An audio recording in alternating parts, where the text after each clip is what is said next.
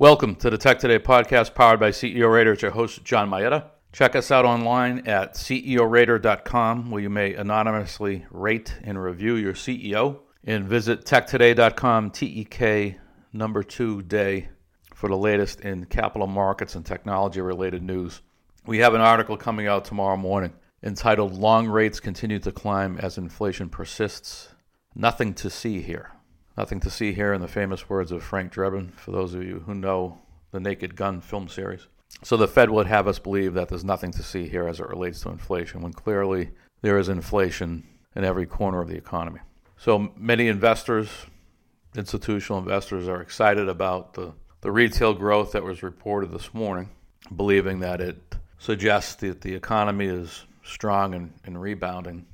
And in short, I will be bullish on the economy when you start to see spending increases that are a result of increased productivity, as opposed to spending increases that are a result of debt-funded government quote-unquote stimulus checks.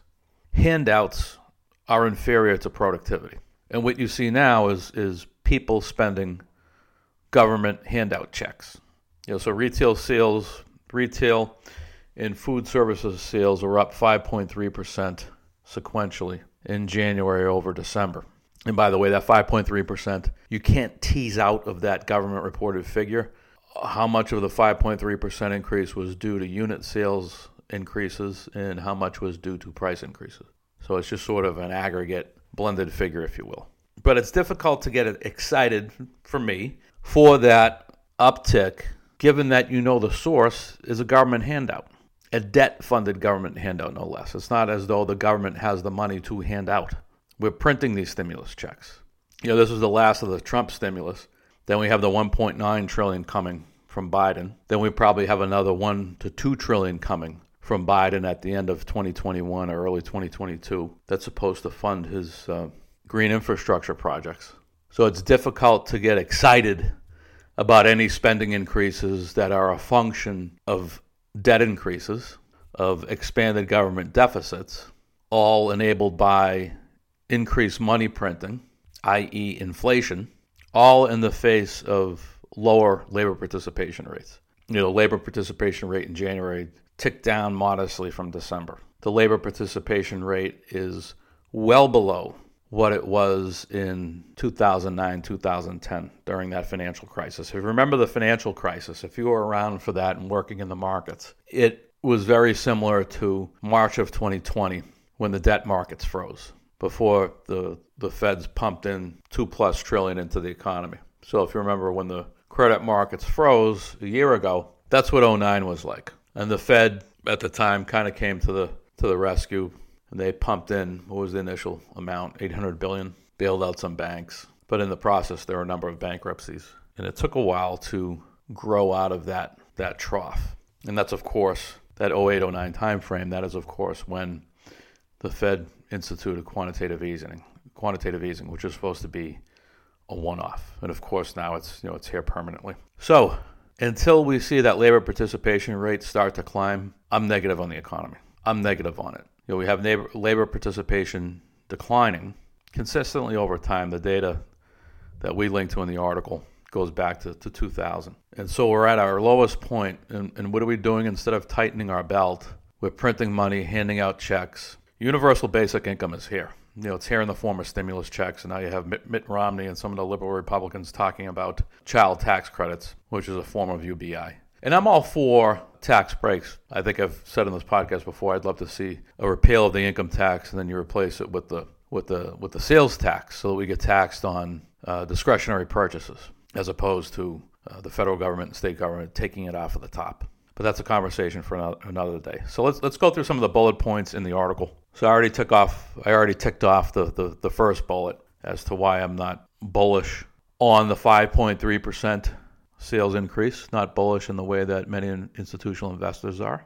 And by the way, I'd be bullish about the the equity market given all the liquidity that's that's coming down the pipeline. But I'm not bullish on the economy as many investors are.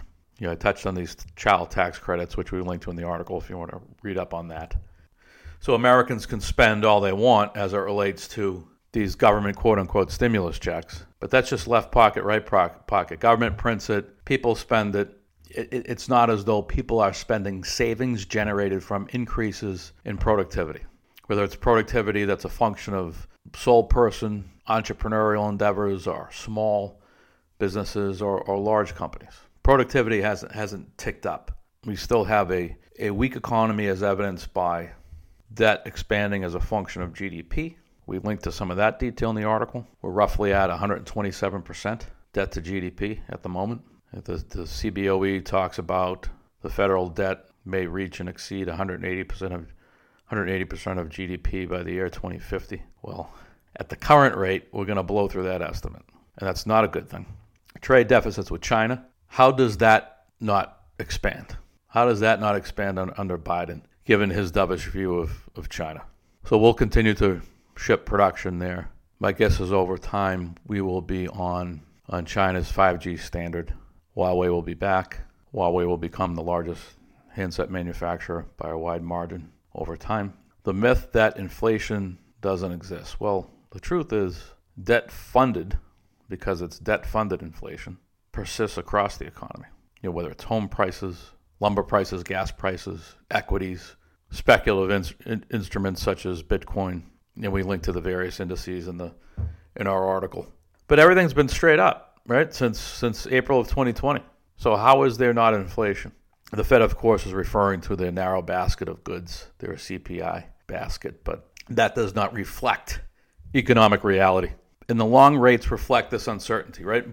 Boom times, as I said at the beginning, this quote-unquote boom time economy that I'm reading about in newspaper articles that institutional investors talk about, these boom times are enabled by record debt levels. And spending that's enabled by record debt levels in the face of low labor participation, record low labor participation, mind you, one hundred percent unsustainable. And the, the, the, the Fed can't print in perpetuity, right? They can't ramp up Q E, continue to subsidize, subsidize fiscal deficits in perpetuity, and not have the dollar tank. So if they want to protect the dollar, that means interest rates are going up. If they want to maintain interest rates across the various Uh, across the duration spectrum, that means they're going to continue to have to print and print at an accelerated rate, which is going to hurt the dollar. So something's going to give, and at some point, the Fed's going to have to pull back on this printing mania because it's unsustainable. And that, of course, is reflected in the long rates, which are up twelve percent month to date on the on the thirty-year. So how do you get a strong economy? We've talked about this before. I've written about it before on a number of occasions. But if you're a government and you want to stick your hand in the economy, my recommendation would be, rather than printing money and handing out checks to those that have been displaced, it would be to train people. So have a public-private partnership with some of the largest technology companies, small technology companies. Uh, the technology, obviously, far and away is the fastest-growing sector of the economy, particularly as technology bleeds into different industry verticals. Right, the way I think about technology is every company is a technology company. Every company should be adopting technology. So train people to be software engineers. Train people to be software developers, data scientists. Engineers and developers in particular are a scarce resource. And that's why the large tech companies want to import qualified labor from countries like India and elsewhere, skilled labor. Right, these aren't call center employees that Microsoft and others want to bring in from elsewhere. This is skilled labor, engineers, because the level of supply here in the U S is low. So we need to train skilled labor. In addition to engineers, developers, architects, I think manufacturing is key, right? Manufacturing is key. As we've written about at, at Tech Today, you know, innovation does not come from the C-suite. The people who are innovating are the people on the front lines, whether they're manufacturing cars or manufacturing phones. And we've outsourced a lot of that production. You know, cars down to Mexico, phones to, to China.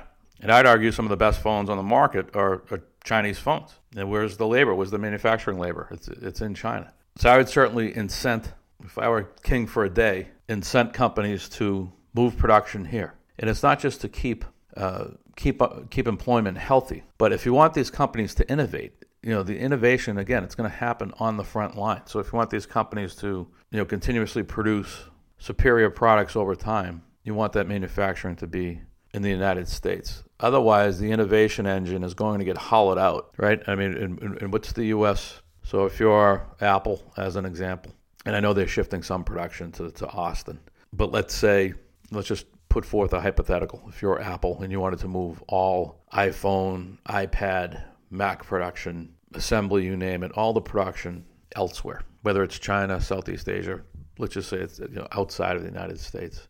Well, wherever that production is going, ultimately, those are the people, those people on the ground, those are the people who are going to innovate because they're handling the product each and every day.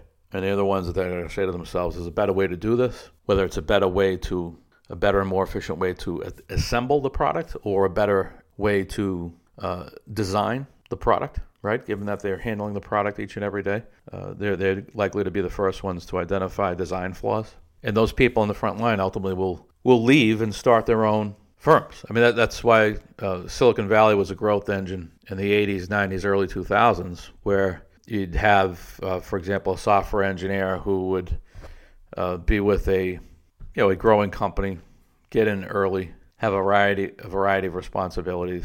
You know, first as an individual contributor, maybe as then as a as a team leader and so forth. He or she would learn the product really well, identify a, a, a better way to uh, build the product or, or think of a, a, a better product, leave that company with his or her small team and, and start a competitor. And so you had this innovation engine where people would, you know, leave, leave their employer to, to, to, to start a new company. That, that was sort of the culture. And it still is to a degree, but I feel like it's it's less about innovation today as compared to twenty years ago, and more about, um, you know, quickly scaling up valuations. So venture guys throwing tons of capital at the quote-unquote leading companies in their portfolio in an effort to goose sales at the expense of building the infrastructure required to support those sales. And the purpose of goosing sales is to goose the valuation of those companies, regardless of whether those companies are delivering the the best products and services possible. And it's a game of musical chairs today. Very different than when I started to go to the Valley, which was just after the dot-com boom, uh, right right after the bust, rather, back in kind of oh three, oh four. And so I'll, I'll leave you with the sentiment that I've shared a number of times before. Until we get off this debt-funded gravy train and focus on that which is important and sustainable, which is to say production, then none of this boom-time economy will, in fact, be sustainable. That's all for now. See you next time.